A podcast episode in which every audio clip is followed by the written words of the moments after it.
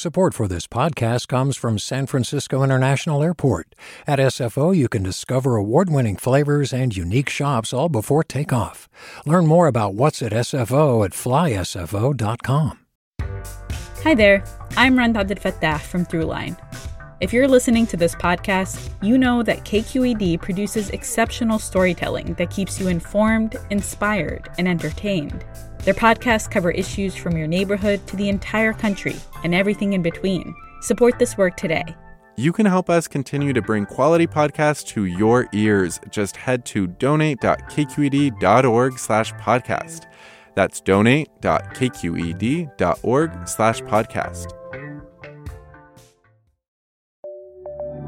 From KQED. Good morning. This is the California Report, and I'm Saul Gonzalez in Los Angeles. 53,000 Pacific Gas and Electric customers in Northern and Central California are without power this morning.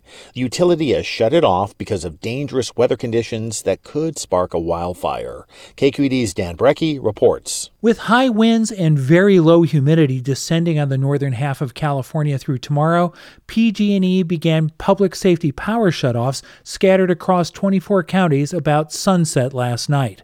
The preemptive blackouts include 11,000 customers in Butte County, including Paradise and nearby communities incinerated two years ago by a fire sparked by a PG&E power line. About 22,000 Bay Area customers were shut off, including 5,000 in the Oakland Hills near the area devastated by a 1991 wildfire. PG&E says it expects to begin restoring power during the day tomorrow with a target of having all customers back on online by late tomorrow night. For the California Report, I'm Dan Brekke. The agency that manages the state's power grid is calling for Californians to conserve power today. Two months ago, almost a million Californians were left in the dark as high demand for energy during a heat wave led to the state's first planned rolling blackouts in decades. The California Report's Lily Jamali says the independent system operator is facing scrutiny over those blackouts, and she joins us now. Lily? Well, Saul, today California's independent system operator will take calls from the public to answer some of those questions. They and other agencies like the Public Utilities Commission have been under a lot of scrutiny for what happened. Their explanations are laid out in a report that was the subject of a state assembly hearing earlier this week. CalISO has said that they weren't prepared to meet demand during the extreme hot weather that hit California in mid August. Today's call will be a chance for the public to grill CalISO about what went wrong. But it turns out it's more complicated than a simple supply and demand problem. CalISO's own report suggests that California was actually exporting power to other states when we needed it most. It's easy to downplay what happened in August given everything else that's going on right now, but the fact remains that we still do not have a full understanding of those rolling blackouts, even as we're up against another flex alert today asking all of us to conserve. Saul? Thanks, Lily. That's the California Report's Lily Jamali. In politics, the California Republican Party continues to stand by its use of unauthorized vote by mail drop boxes. And as KQED's Guy Marzorati tells us, the issue is spilling over into national politics. Democrats in California's three most competitive congressional races are crying foul over the private drop boxes.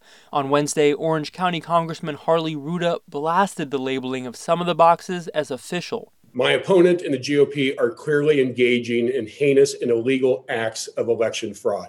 President Donald Trump jumped into the fray on Tuesday night, urging Republicans to fight California's legal challenge to the private ballot drop boxes. State GOP spokesman Hector Barajas says labeling the boxes as official was a mistake. We could have done a better job with some of the wording. But he argues the party is just playing by rules that Democrats in the state legislature created, and that gathering the ballots in the boxes is legal under California law, which allows voters to designate a ballot collector to return their envelope the containers themselves and the boxes themselves still remain legal.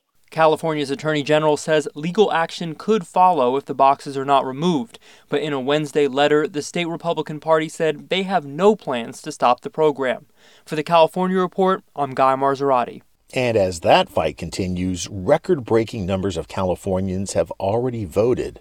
With more on that, here's the California Report's Angela Corral. More than 1.5 million vote by mail ballots have been cast so far. At this point in the 2016 presidential election, only 150,000 ballots had been turned in. In a statement, Secretary of State Alex Padilla calls the numbers historic and says more people voting by mail means Election Day will be safer for everyone who needs to be there in person. All Californians who are registered to vote are being sent mail in ballots. They can be returned by mail in the included envelope, which does not require a stamp. Ballots can also be returned in person to an official drop box, a voting location, or elections office, or you can turn it in at any polling place on election day. If you're not registered to vote, it's not too late to sign up by mail and online. You can also just show up on election day and you can register and vote at the same time. But don't forget to look up your polling place first. It's likely to be different this year. For the California Report, I'm Angela Corral. When someone's having a mental health crisis, it's often the police who respond, and the data shows that people displaying signs of mental illness are far more likely to be killed by police during these encounters.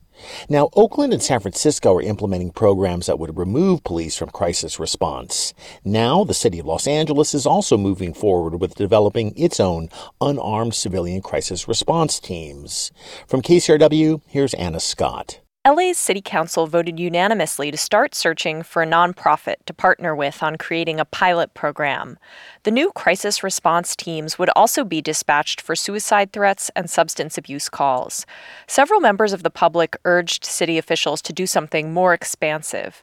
Councilmember Marqueece Harris Dawson co wrote the proposal and said this Outside the government, it may be, it look like a small thing to say, when someone has a mental health crisis, a mental health worker should respond. But in fact, he said, it's a big deal for the city to even consider changing how it has approached public safety for decades.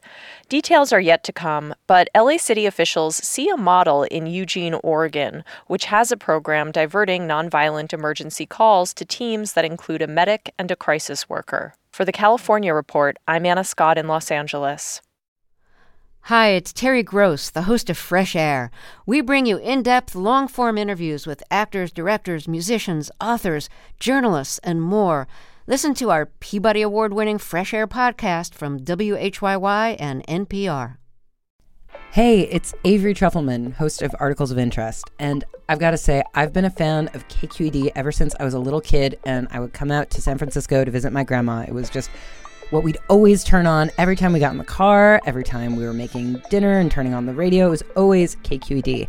And then over the years, I've become a massive fan of KQED podcasts because this is local reporting at its best. These are answers to questions you've always wanted to know, interviews with exciting, unusual voices, necessary journalism, all told with love and care and artistry. And did you know that a majority of KQED's funding actually comes from members? It's just people like you and me supporting the programs they love while also getting access to cool events, behind the scenes footage, and so much more. If you want to sign up and be a part of this amazing community, visit donate.kqed.org slash podcasts to become a member today. That's podcasts with an S.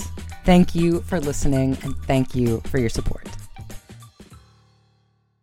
One of the deadliest training accidents in recent military history occurred off the coast of San Diego in July when eight Marines and one Navy sailor were killed when their amphibious assault vehicle sank during exercises.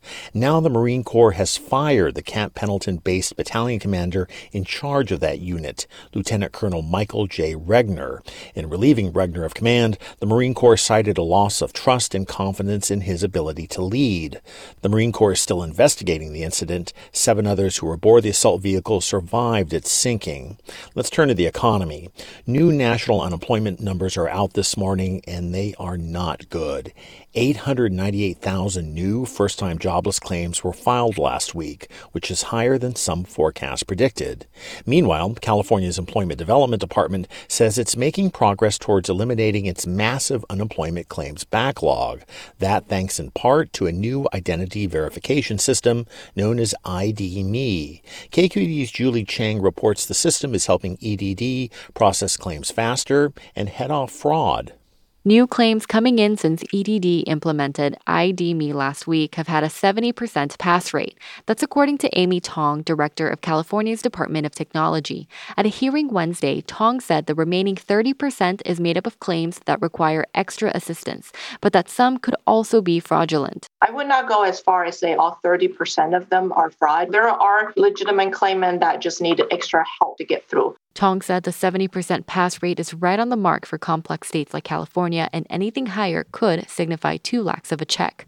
EDD's focus on fraud has been a point of contention. A state backed report cited it as a contributing factor to the agency's backlog of claims, and concerns about both the threat of fraud and the risks of an overemphasis on it came out at the hearing. For the California Report, I'm Julie Chang. And finally, today, when the coronavirus pandemic hit, Hollywood essentially went dark as crews and actors stayed home. But you know what I've noticed driving around LA in recent weeks? Production trucks and camera crews are back shooting on the streets of Los Angeles. New numbers out from Film LA, the office in charge of location permits, show production is up compared to the worst months of the pandemic, with Film LA getting dozens of new applications daily. But production is still down by 55% compared to this time last year. One production bright spot, according to the numbers, is reality TV. Its smaller crews and cast means it's easier to maintain coronavirus safety precautions precautions on set. And that is the California Report for this Thursday, October 15th, a production of KQED Public Radio. I'm Saul Gonzalez in LA. Thanks for listening and have a great day. Support for the California Report comes from Personal Capital, offering remote telefinance services with financial advisors and digital financial planning tools personalcapital.com. Eric and Wendy Schmidt, whose philanthropy harnesses the power of people and science to create innovative solutions for a healthy environment, just societies, and opportunities for human achievement. And Water Heaters Only, specializing in the repair and replacement of water heaters since 1968. Licensed and insured, open 24 hours a day, every day. Learn more at waterheatersonly.com. Hi, I'm Sasha Khokha, host of the California Report magazine. Every week, we bring you stories about what connects us in the giant, diverse Golden State. Because what happens in California changes the world. I love this place. We were once seen as like the place to be, California. The land of milk and honey. That's where you go to Sunshine State, but we just have challenges right now. KQED's California Report magazine. New episodes drop every Friday, wherever you get your podcasts. Hey there, this is Brittany Luce from NPR's It's Been a Minute. KQED's podcasts like The Bay, Bay Curious, Mind Shift, Right Nowish, and more all tell the stories of the Bay and beyond with reliable, human centered journalism. They aim to inspire, make you think, entertain, and expand your understanding of the place you call home. Here's how you can support podcasting at KQED. Showing your support is easy, and you can join Brittany in supporting KQED Podcast too at donate.kqed.org slash podcast. That's donate.kqed.org slash podcast. Do you love learning about the San Francisco Bay Area? Its history, its people, its unique blend of cultures? Then you should check out the Bay Curious book. I'm Katrina Schwartz, editor and producer on the Bay Curious podcast, and I'm here to let you know that for the month of May, we've worked out a sweet deal for KQED podcast listeners. Right now, you can get the Bay Curious ebook for $1.99. That's right, $1.99. Just search for Bay Curious wherever you get your ebooks or find a link in our show notes. This offer does expire at the end of the month, though, so you'll want to act on it fast. Happy reading!